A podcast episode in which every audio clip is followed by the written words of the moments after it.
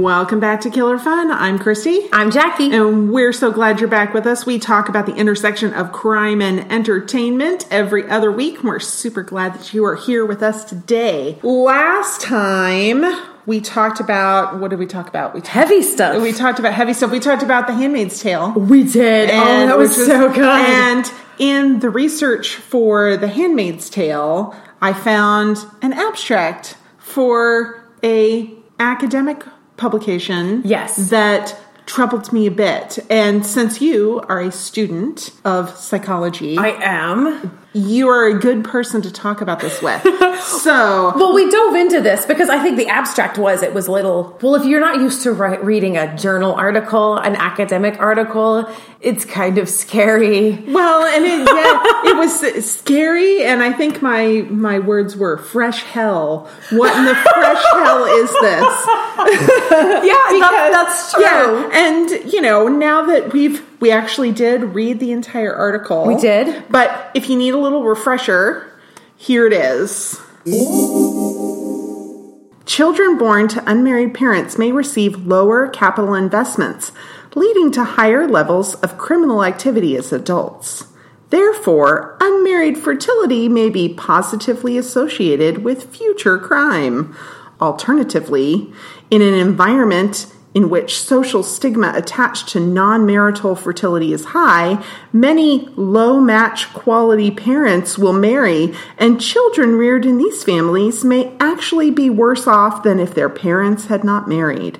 We explore these effects empirically, finding that over the long run, unmarried fertility is positively associated with murder and property crime, but that the degree of social stigma has affected this relationship.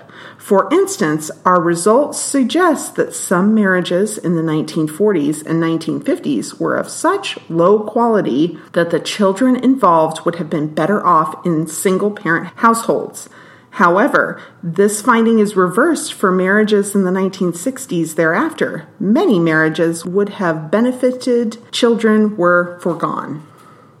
Most people who are have a single parent don't become serial murderers. Well, and that's the that's the statistical logic that has to be addressed here. Right. It's not that most people who have single parents become criminals. It's that most criminals had single parents all bananas are fruit, but not all fruit are bananas. Yeah. And that's okay. a statistical divide. So I would say like a study like this, I would say that community centers would, would benefit very much by understanding this because okay. they could apply their resources better.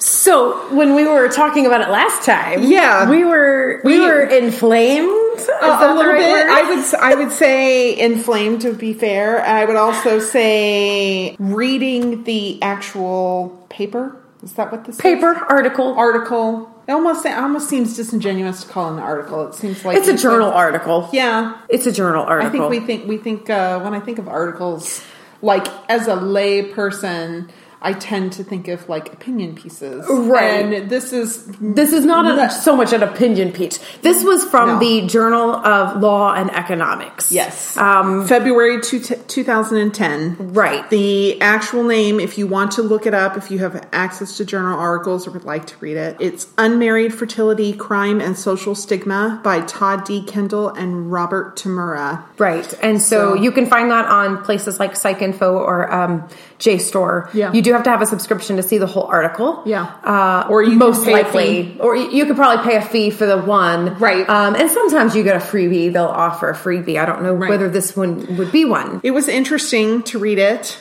Jackie very kindly sent me an annotated edition that had the important bits highlighted so that I would we could be on the same page with everything.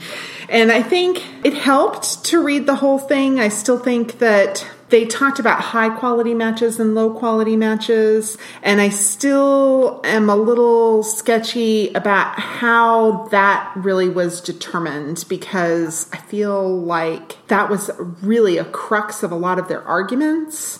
And I don't really know how they were able to determine that because that's not something that's included in the census data. Is your are you a high quality match? Right. Yeah. As it's not you, a question on the census. No. no. I mean, it's it's hard because you're right. Yeah. They don't cite some really good information that explains what makes a good marriage and a bad marriage. Right. And what's sad about that is that there's actually some pretty decent information out there. The problem is that even if there is decent information about how to address that, their data would not give them the data necessary to really determine that. Right. So they went off of basically one thing divorce rates. Right. Which I, I think is not a. If you're looking at people who never married, whether they were good quality matches or not, that you don't know if there's two parents in the household, if they never married and then divorced. There could be two parents in the household who just never married. So they did adjust that. They looked at cohabitation. And so the census data does give some cohabitation because it looks. Okay, at a family right, household. right. So they do have some data on cohabitation and how that might impact. And they addressed that a couple of times um, in here. Um, they also addressed the fact that uh, low quality matches, they would have had to be married and then divorced. And so that's how they Right. look at that. Um, but you know, I know a lot of low quality matches who really stuck it out for way longer than they should have. You know, I mean, like married with children style. Yeah. you know. Yeah, married with children. I never thought about it. They're an ex- excellent example of a oh. low quality match. Just completely dysfunctional, right? And we love that in the Yeah. entertainment business. We love Right. to watch these low quality matches. I mean, Roseanne, I don't know. In my opinion, that wasn't a very good high quality match that that show depicted, even though they stuck it out and they Right. made it. And so, and I guess in their opinion, just sticking it out is enough of a high quality match. And I'm thinking, maybe not. No, maybe there's economic factors or social factors, Personality factors, factors. yeah, Um, well, that that might encourage them to stay in a low quality match. And so I think it's I I wonder how good a predictor it is. Right. So is in terms of this article, I think Right. I personally, and we kind of chatted about this beforehand. Yeah. I personally give all the benefit of the doubt that they took their bias out of it. They were just looking at the numbers to see what the numbers might tell them, so that they could add to the body of literature Right. and research regarding this issue would provide some avenues forward. Um, and so I, I definitely I respect what they're doing here, but I have to say um, the low quality match, high quality match was a bit of an issue for me. Right. Only because it seemed not very empirical It in and how that was determined. like and a I- little bit of bias got in there, or a little bit or- of underlying assumption that maybe should have been cited. Yeah, I get it that maybe it was, you know, a difficult thing to determine, but maybe don't hinge so much of your research on that if it's something that's difficult to determine. Maybe not exactly. So we both kind of had a little issue with that, and you know, but that notwithstanding, Right. there was a lot of other good information I think that did come from this about the correlations and some some things that maybe gave some positive outlooks. Sure. um, but also some good information for predictors and and certain risk factors. Sure. not cause factors, but Right. risk factors that could aid prevention programs. Right.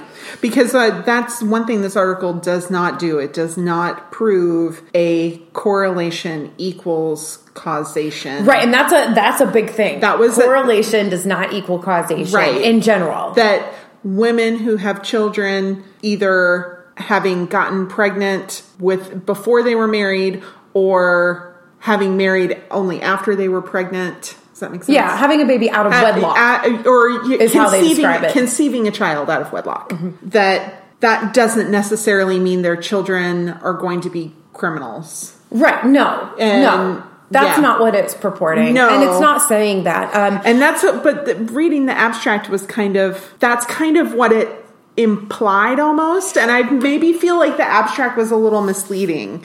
I can see how you feel that way. Right. And, and being somebody who hasn't been trained in psychology. Well, and I would say that there's a big difference between articles that are made for public and articles that are made for the academic journals. Right. And so And I happen to sta stumble upon an ap- academic journal article that perhaps I wasn't equipped to understand. well, and I can understand because reading it, there it just seems so incompassionate. I mean, Yeah. especially the way they're just talking about people and their Well, and that's personal places. You know, their Yeah. out of wedlock child and their unwanted children and their Uh-huh. you know low quality marriages. Like these are intimate details. Uh-huh. Like have a little compassion, but they are not writing this for the general public. Um, Right. And so a journal article is going to look at things a different way. And in fact, we talked a little bit about the correlation causation thing. Uh, we have a great little flow chart that helps. yes, I'm gonna put that up. Uh, she's going to post that. So this little flow chart helps you understand where we go from correlating factors, which means two things that have a relationship. And how those things with a relationship might then become things that we can see this causes that. But a lot of this research right here, especially with this article particularly, is not this causes that. Right. All it is is it's determining possible risk factors Right. and the power of those risk factors. Right. Um, to predict. Now, how successful that was may be a matter of debate a little bit. A little bit. Um, we we both kind of felt like as we dove into the article that it was a little in places. Yeah, it, yeah, it just Ah. well, and they talked a lot about social stigma as well. And so in reading the article I was really trying to find out what did they mean by social stigma and how were they determining that? And they measured it by church membership or divorce rates, which seemed a little problematic to me because there are a lot of different kinds of churches. I know I kind of had to laugh because I was like,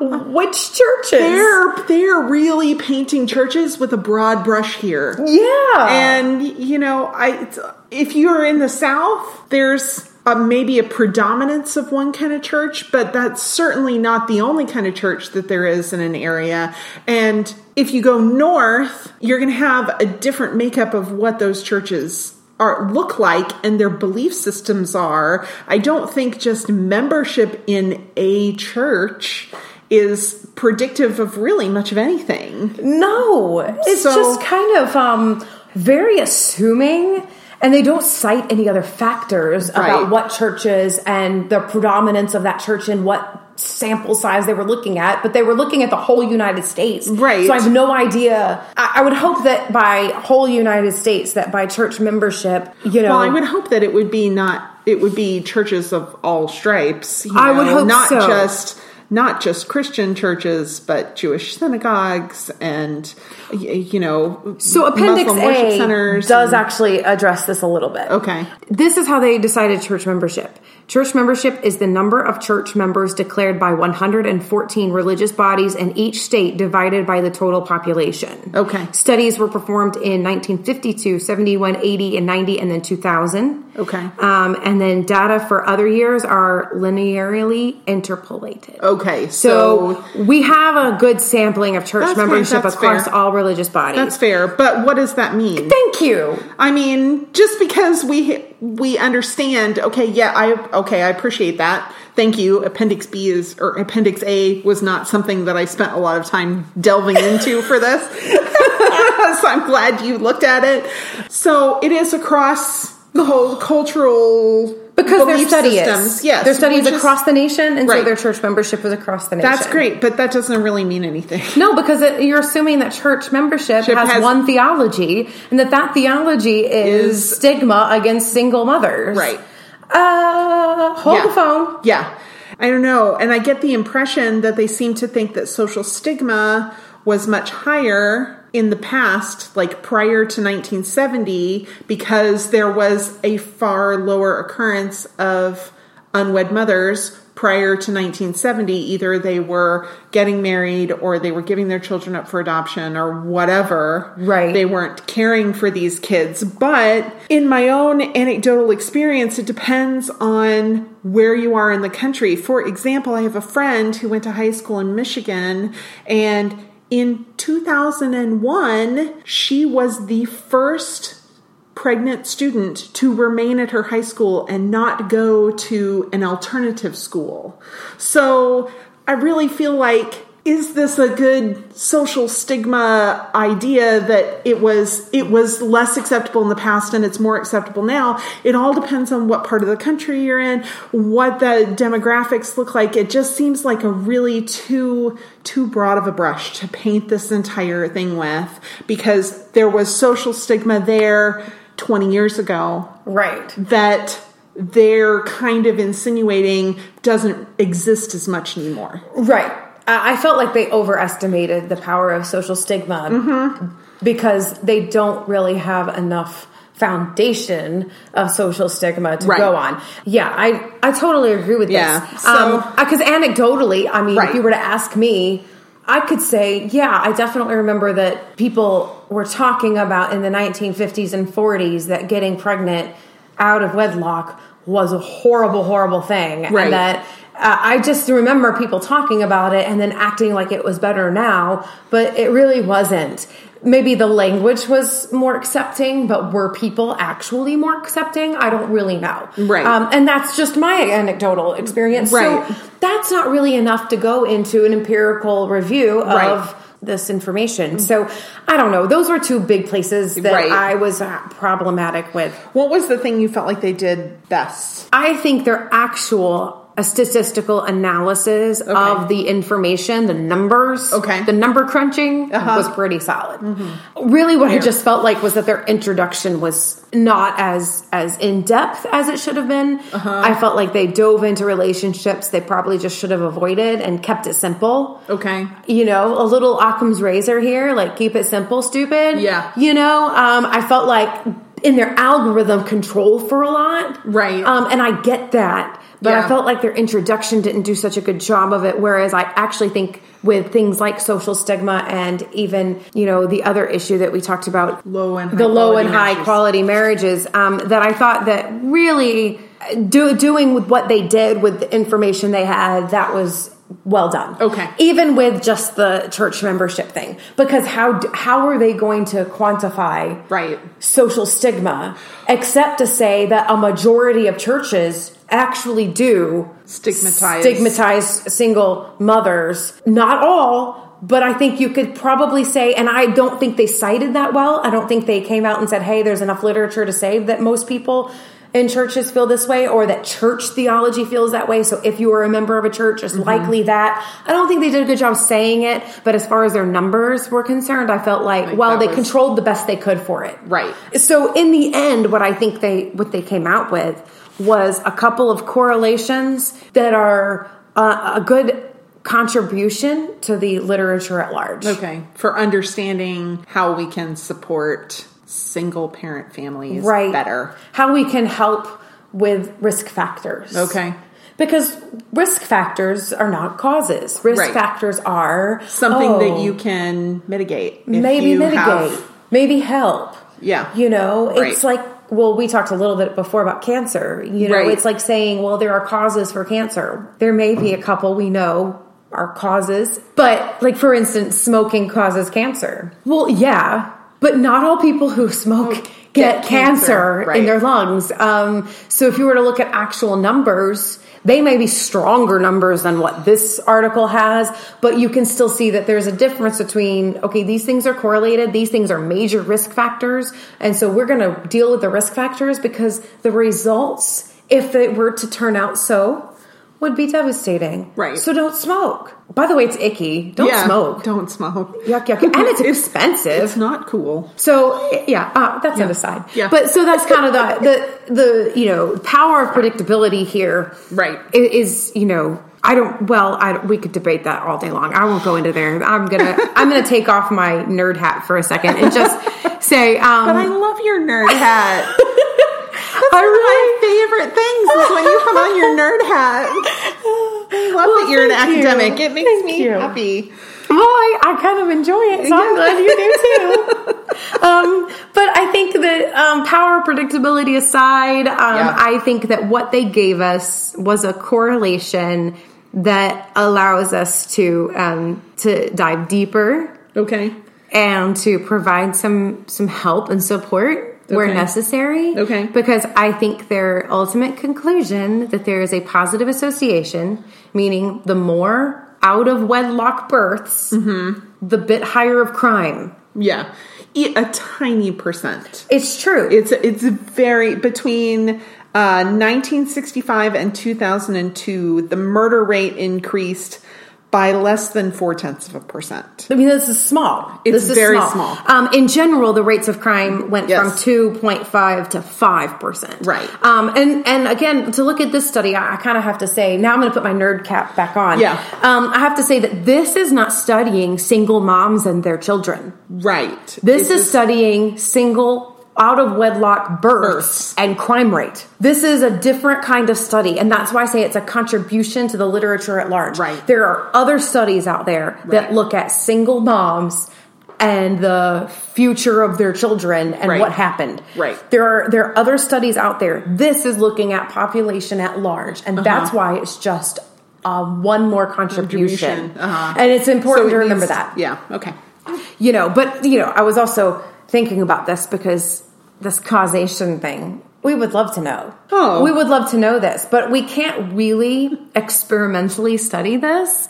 And and the reason why because i'm sure people are out there going why can't we do a better experiment about this? Well let me let me explain why because you can't take a, a, a woman and say um i'm going to take away all your money Uh-huh. and I'm gonna put you in a shack, and Yeah. then I'm gonna get you pregnant. Yeah. Um, and then I'm gonna watch what happens. And we're to take this other person and we're to give them a bunch of money. and an awesome hot husband. Huh? And and then we'll let them be pregnant and then we'll watch what happens over there. We can't do that to people. No. All we can do is look at people. all we can do is look at the population, the set that we have. We cannot manufacture No. these circumstances in Yeah. order to, to be able to study appropriately. Right. Which is funny talking Which- about it now, but but when you first start looking at this, it's easy to think, why aren't we doing better experiments? But that's why. Right. And it seems kind of commonplace Right. once you hear it. You're like, oh, well, of course. I mean, we're not just going to go around knocking up Right. people. Right. Um, you know? Um, but but we take the numbers we have and we run We them. need, we need information about unwanted pregnancies, so we're going to make you unwantedly pregnant. I mean, God can do that.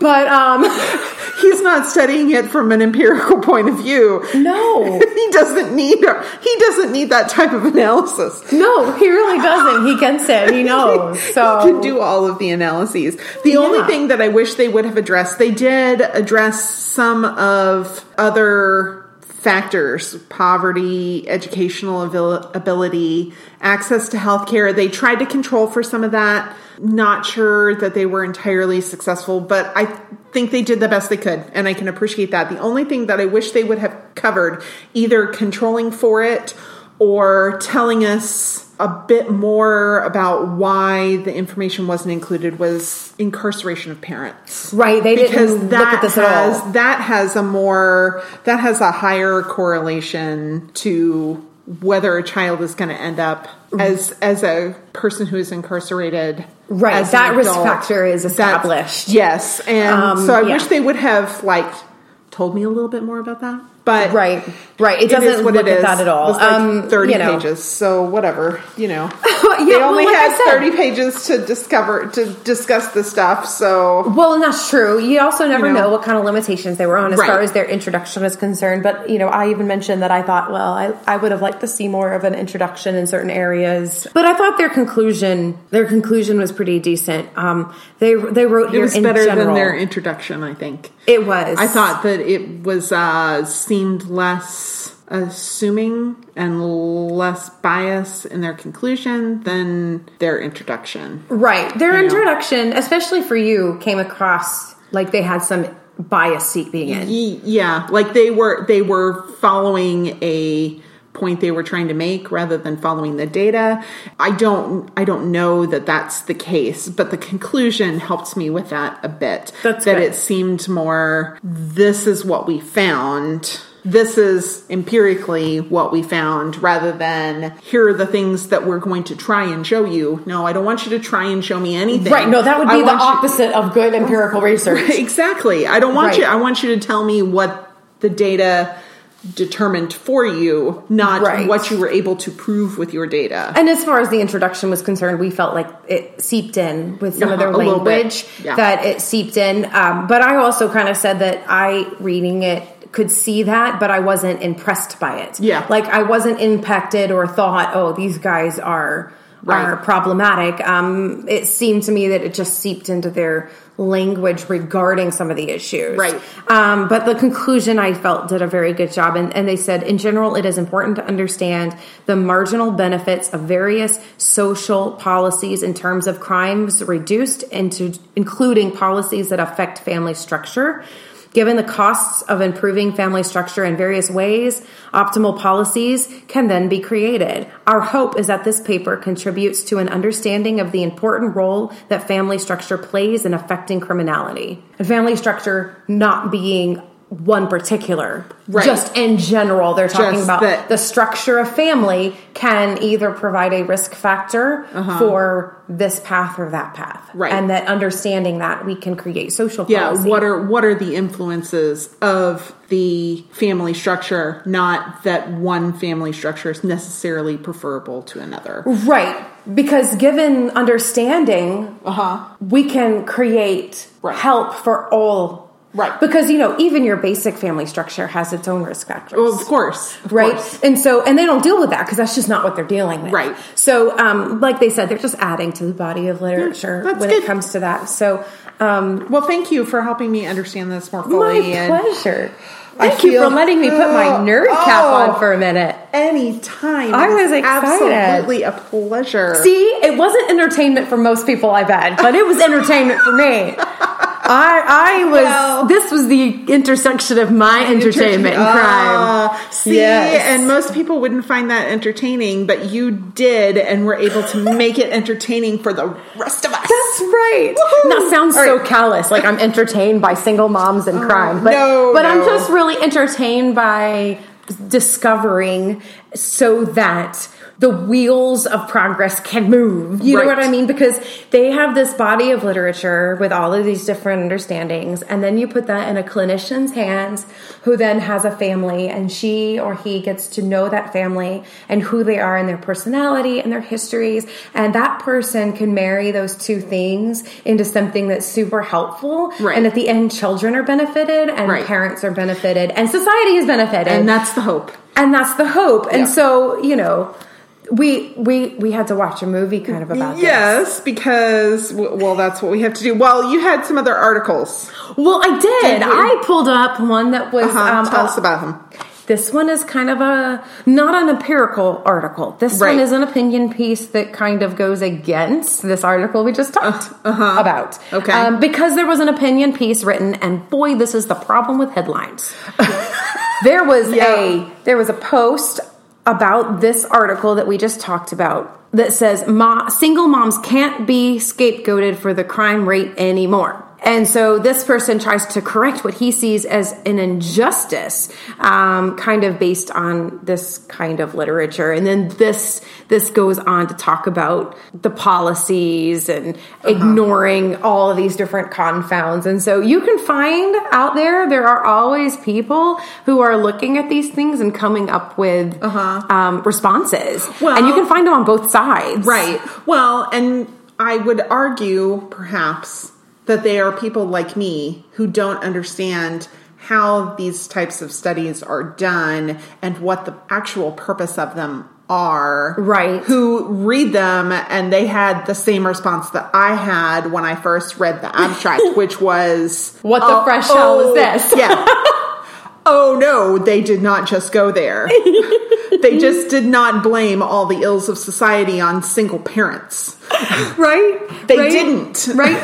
But so But this that's how it article is, is Yeah. kind of well, and I thought this article did a decent job because it responds to the the response Right. that that kind of crucified it. Right. But I like this quote at the top. I thought it was very um, insightful. It can't be distilled to a single graph, but it's impossible to ignore. Yeah. See, That's and that's and that I think is the key. So we'll I'll post both of these. Uh, single moms can't be scapegoated for the crime rate anymore, and then this opinion piece that has that can't be distilled to a simple graph. The real complex connection between single parent families and crime. Right. So, and I think that if we're just going to talk about headlines, I think that that one is probably the most accurate because it's super complex situation and you cannot distill it into No. one this is the thing that causes crime because it's so many things it's so complex. People are complex. Right. People are complex. And Right. so, um, you know, but I think that, yeah, that article does a decent job of taking kind of some of this article, but also in the context of a broader, Right. you know, piece of information. Yeah. And so then CNN came out because, you know, when I started reading this article, then you know I don't know what I put on my Google search, but uh, then Google knew what I was doing, and he, Uh-huh. and they started throwing things my way, and so I didn't even have to look for this. Gargle was like Google was like gargle gargle. gargle. Google was like, oh, you're interested in that? Try this on for size. Exactly. They they know me so well. Mm-hmm. Um, but the best and worst U.S. states for children. Oh. Oh, and I thought, oh, do I dare open this? Do I even want to know? Uh-huh. Um, but this was interesting. Okay, so what do we know what the best state is? See, I knew I knew you'd want to know that. Uh-huh. Um, it's New Hampshire. Oh, okay. New Hampshire. Because the kids can go out and play in the snow and you know, not fry in the summer. And Well, I think that probably makes them a little part- happier. Yeah, maybe. Maybe because they have to shovel snow. Ooh, but that's physical activity, which increases their Oh. mental well-being. See, that's true. See, in Texas here, we hibernate during the summer We do because it's so hot outside, right? 102 kids. Oh, it's horrible. Where we are in Texas, Yeah, anyway. yeah. Um, but yeah, and and I have to say that um, Texas was in like the bottom five. Oh, well, I'm, Oh. we talked about this a little bit. I'm not surprised. If we know these things, then maybe we can do something to change it. And somebody has to be in the bottom five. Well, somebody does, and know? I guess I would rather be in the bottom five here than uh, in the U.S. than Yeah. Other places in Right. the world Right. um, that are struggling more. Yeah. Um, but I thought it was very interesting because they looked at well-being, factors of well-being, Uh-huh. um, What what, what you those? call good outcomes. Okay. Um, um, so it says we wanted to capture as much as we could the range of factors that impact a child's life, not just what happens in school, not just what's happening in the economy. All these things have an impact on children's lives. Oh, bravo. Yeah. bravo. Um, so they use a uh, comprehensive, they said, index of data from federal statistical agencies, including U.S. Census, uh, National Center for Health Statistics, and National Center for Education Statistics. So um, they had some pretty good good things going on here. Again, Okay. this is not a cause. If No. you live in oh New New Mexico um, was the bottom. oh, huh. Um, you know, so if you live in New Mexico, it's not going to cause you to be, you know. I think it's the sun. That's what's making it because Texas is near the bottom. I'm- Mexico's near the bottom. I think if you fry, then yeah, Yeah. yeah. It it just prevents it presents a only, challenge. You can only take so much clothing off. Well, that's in New. Hampshire, you can layer on Layer clothing. on. And I'm making it all about the weather. Maybe I'm a little obsessed with the weather. Maybe you're just hot right now. I, I don't know. I don't know. We're both sitting here like in tank tops Yeah, though, and with a fan and AC. Like, uh-huh. come on, Yep. come on. Yep. But it was just an interesting article. I thought they did a really good job. And you know what? This was written by a reporter at CNN who took a study and explained it. But I would bet if you read the study, it would be highly inflammatory to the general public. Probably. and you know what? I appreciate that somebody with more educational training is able to read it and help distill it for me. Because, you know, I can explain to you how a crochet pattern works. Really? And, I didn't know that. Oh, yeah. Oh, see? an expert. How did I not know this? I don't know. So cool. I made my husband and I do a, Prince podcast called The Mountains and the Sea. Go like it. Yeah, it's pretty good. If you're a Prince fan, it's good stuff. But um, I made him a Prince doll for Christmas. I'll show it to you, and I'll post a picture on How on the cool. social media. We talked about all these things we're going to post on social media. Would you like to know how to find us on social media? Oh, I think they do. I think they probably do. It's Killer Fun Pod on Twitter, Killer Fun Podcast on Facebook, or you can email us at killerfunpodcast at gmail.com. I don't know why you'd email us, but if you feel like you need to email us, go right ahead.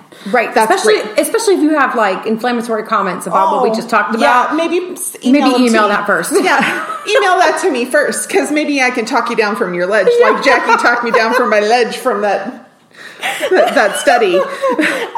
Your reaction was the best. What the fresh hell is this? it was great. I loved it. Well, good. Yeah. good. So Jackie and I posted this on social media. So if you already follow us on social media, you know that we watched The Client from 1994. Jackie, Such good stuff. Oh my gosh, that was a good movie. I, I haven't seen it since probably the mid 90s. And I watched it, was really good. incessantly. Yeah, you- like I used to, I used to know every word. That that doesn't surprise me at all. Why? Because it seems like very much the kind of thing that you would appreciate. You're from Georgia. You can mm-hmm. appreciate the way the kids from Memphis were, the, the way they spoke, maybe the way they were raised a little bit. Just like it would have been something that you were both familiar with and interested in. What is the psychology behind this? Here is Yeah. this single mom who has to leave her 11 year old in charge of her younger child while she goes to work, Just trying to make it. just trying to make it because we find out later, spoiler alert, from the movie from a long time ago. 1994 this movie came out so if you need a spoiler alert i'm sorry i'll put the little sound in there but- you go. if you haven't seen it by now, you probably don't want to. Um, well, you know what? There's new. There's there's people who weren't around in Well- 1994 that are like adults now. You know what I mean? And I they may that. not have seen this yet. That's true. because this is all brand new. So Right. yeah, yeah, well, okay. So if you haven't seen it, go watch it. You can rent it on Amazon Amazon Prime has it for Uh, rent Yeah, you can rent Yeah. it for like three dollars and iTunes. Yeah, but yeah. Um, so yeah, Spoiler alert. So we So- find out that that they were not a good quality match, the mom and the dad, because the little boy literally had to hit his own dad in the face with a baseball bat to get his dad to stop beating his mother. And so he has no, mm, huh? breaks your heart. Oh, absolutely. Yes. It's horrible. It's horrible. So, you know, this kid sees somebody trying to commit suicide, tries to stop them without intervening too much, without being seen really. Doesn't work. Doesn't work. Doesn't work. He lies to the police. Not something I would suggest you do. Nope. Because he got caught, because he's 11. And he was afraid of being caught smoking. He was af- even yeah. like this was part of it. Like he had been sneaking out when he shouldn't have been sneaking out. Mom specifically told him, don't go into the woods. Don't and the go boys into the went woods. into the woods. This is what they do, and they go there, and then they're smoking. Right. Right. This is why. So it's. So why did we watch this movie? Because it's not just that she was a single mom, but it highlights a lot of the contributing factors that go into the environment that is such a high risk factor for Right. these kids. Right. Because she has to work. Right. She has to work. She has no choice. The child is kind of old enough, really, but she's worked forever. Like she's Right. been doing this since they were younger. Right. Had Well, issue with the 20 father. She's 27. Her oldest child is 11. 11. So you can see, so it starts off early, this cycle of her having to work. And what happens when a, a person works all day?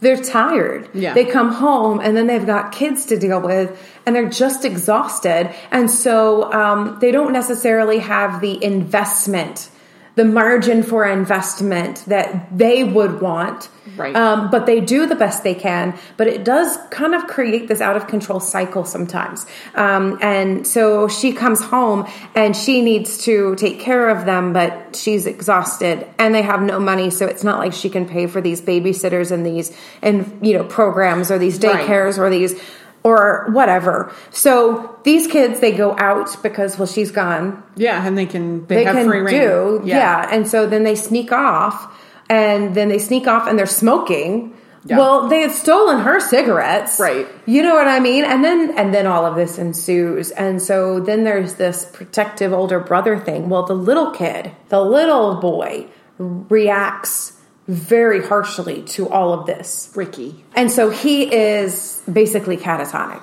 Yeah. I mean, he witnessed a suicide and thought his brother was going to die. And he just shut down. Yeah. He just shut down. Poor baby. Right. And so now the older brother, he's like in this like protection mode. He doesn't want, he wants to get the police out of there. Does he trust the police? He doesn't know. No. Well, and for good reason he shouldn't because the police officer who was driving him to the hospital after they've they've taken Ricky and Diane the mother in the in the ambulance to the hospital somebody's got to drive Mark the 11 year old to the hospital. There's the police officer and he's like pumping the kid for information trying to find holes in his story.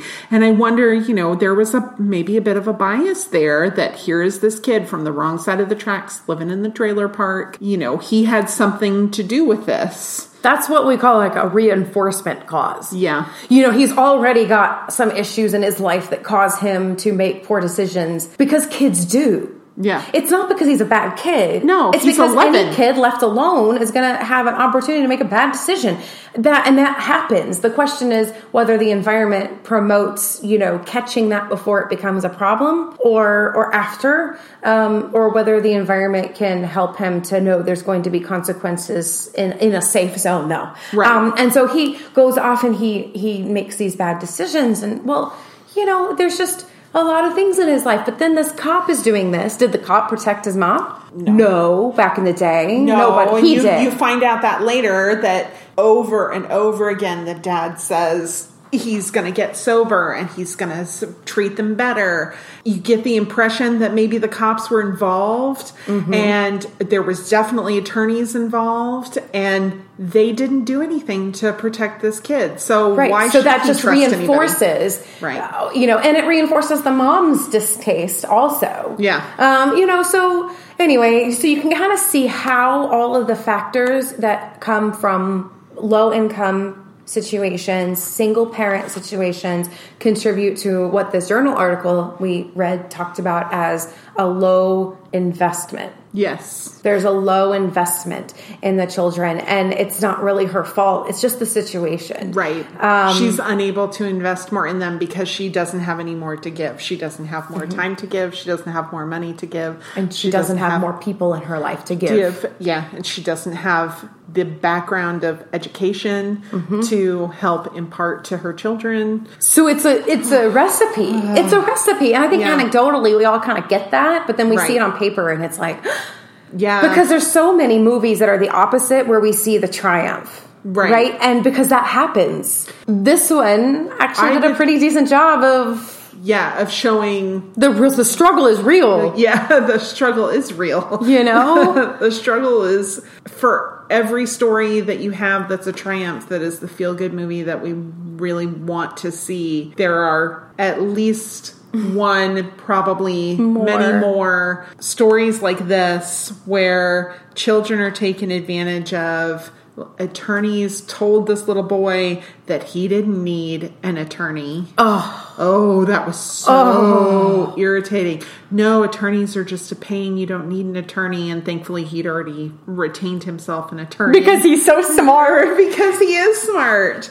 Because for all that he speaks in an uneducated manner, he is not a dumb kid. No, he's really smart. Yeah, and he was smart enough that FBI attorneys want to talk to me. I need to have somebody on my side. Right. I don't want this person, but I need this person. And, you know, he was smart enough to do that, and they were able to catch them in that. And, And he was know, smart enough to do that. But what I loved is Susan Sarandon's character. Uh-huh. Because- Reggie Love. Yes. I love it. I love it. You love I Reggie love Reggie Love. um, what I love about it is that it shows what the support can do. Yeah. He made a really good decision because kids do. But it really took somebody saying yes because a lot of people would have said no. Right. And now he he was persistent. Right. He really was. But Reggie Love comes in and she doesn't just become his attorney, she invests in him Yeah. and invests in the family. And look how big of an impact this investment made. Right. Right. And that's what social network and support can do. Right. Um, and I, my favorite line is Diane, and this is it. She says, "All's I ever wanted." That Uh-huh. and my heart just melts when she says, "All's I ever wanted." Yeah. And she goes on to describe all of these things. The- and oh, she wanted. all's I ever wanted was a white house with a walk-in closet. I was like, "Oh, that's so sweet." It's so sweet, but the way she just starts that phrase, "All's I ever wanted," and I just, oh, I feel that. I Uh-huh. feel that that's what she was working for, thinking, "This is where I'm going." If I work hard enough, I can get that white house Mm-hmm. with a walk-in closet, and that seems, especially to people like you and me, so modest. yeah, You know that that's all she ever wanted. I Oh. wanted the moon, yeah, and she never wanted the moon. No. She just wanted a little bit of security. yes, that's what it represented. That's all she wanted was a little bit of security. and to get there, she went through a lot, but it was the investment of Yeah. the network around her Uh-huh. that it was the investment of Reggie Love giving love to her child Yep. that eventually got her to that point. Yep. Oh, that was a good, good movie. It was good. And I would say we've talked about stuff here and yeah, you kind of have an idea. It's a movie from the mid 90s. There's going to be a happy ending. Oh, Let's yeah. just be honest. Oh, yeah. but there's so much other stuff that happens that's not really pertinent No. to this Yeah. conversation that but is totally total- worth watching. totally worth watching and I mean, the crime part of it, Right. alone, is pretty. well yes the crime part of it um, speaking of communities and support around it wasn't just the community of reggie pouring into mark and pouring into this family to help them it was the community of the judge who Reggie had worked with, mm-hmm. who had poured into her and told her that as a person who'd had her children pulled away from her because she was declared unfit, she could still become an attorney. She had somebody believe in her and pour into her, and she mm-hmm. was able then to pour into this other family. It's it's the cup that fills up. You know, when you start to overflow, you pour into somebody else, and I think that's It's deeper than just the one connection. Right. And you know, somebody poured into him as well. Right. That's the reason why he felt like he needed to take Mm-hmm. Reggie under his wing and let her clerk for him and whatnot. Yeah. Yeah. I mean, It just- and this is, and this, you know, I wonder if this is what maybe why we need acquaintances. you know, to bring us around is to kind of get to know people and have a little bit of help and have a little bit of, you know, you don't need to have everybody bringing into your whole life. You don't need to bring everybody into your inner circle. You don't need to know their every thought. They don't need to know your every thought. But, you know, when you need somebody to bring a meal because somebody had a baby or somebody broke their leg or whatever happened, you know, those are that's something that it doesn't matter what your political affiliation or your religious belief is.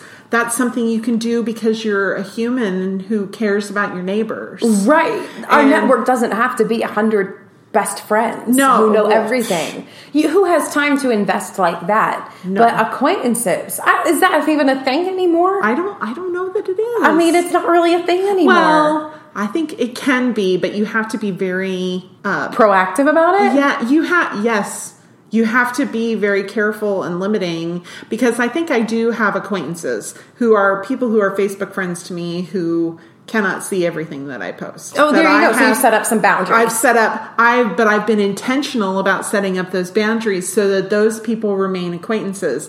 And a lot of those people they can only see certain things that I post on social networks and I hide a lot of what they post on social networks so that I don't have to know that. Right. We can we can be friends who like to go to a Hearts and Dwelled concert. yes, Which Come is to a Hearts and Twelve concert. That's it. Yes. Jackie's uh, worship band that Yeah. she leads, and it's great. Thank you. And yeah, yeah, well, it's wonderful. It deserves a little plug here. So we, we like to support all the things that we do here, but I have to you say, know, you're really smart for doing that. I think you've approached social networking in a very smart way. well, it took took me years of unfriending people. and I think it's hard because we don't we don't want to think that we have to do that, Right. Because I think it can sound harsh, Right. But it's not really harsh. It's actually a very loving place to come from. Right. To say to say, uh, you know, I'm going to connect with you, and I'm going to honor your boundaries too, Right. You know, and to Yeah. say, you know, let your circle be your circle, and you can let that be small, but our network can be unlimited. Right. So, yeah. So if something happens to one of those people whom I don't, I can find out about that. Right. And I can offer them help as I am able to do so, but I don't have to be inflamed or injured by a belief that they have that's different than me and they're because they're absolutely welcome to their beliefs and I may not agree with them and may not choose to spend a lot of time with this person but we can have a situation, the Venn diagram of when is it okay for me to relate to you? And I feel like a, a social event might be a perfectly good way to, you know, we go to a the same party, we can have a nice discussion. They had a illness or death in the family. I can go to the funeral or provide a meal. Right, But- because you uplifting conversations within your social network regarding differences and all of those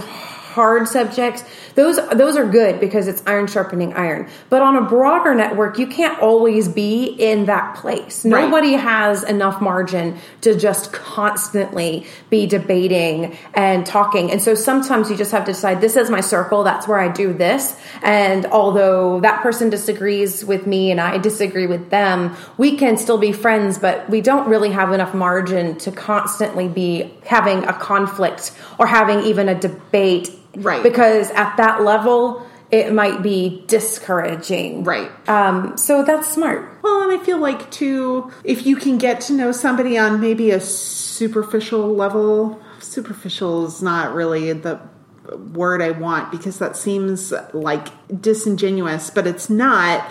If you can get to know somebody a little bit and say, oh, this person's very nice, and then you get to the point where you realize, oh, they have a completely different ideology than I do, but I still think they're really nice. How do I deal with that? And I think that's where we can grow and be more accepting of people who have a differing opinion than we do because I know them in this context and they're really nice. Mm-hmm. And maybe I don't have to demonize them because we don't agree on something. Right.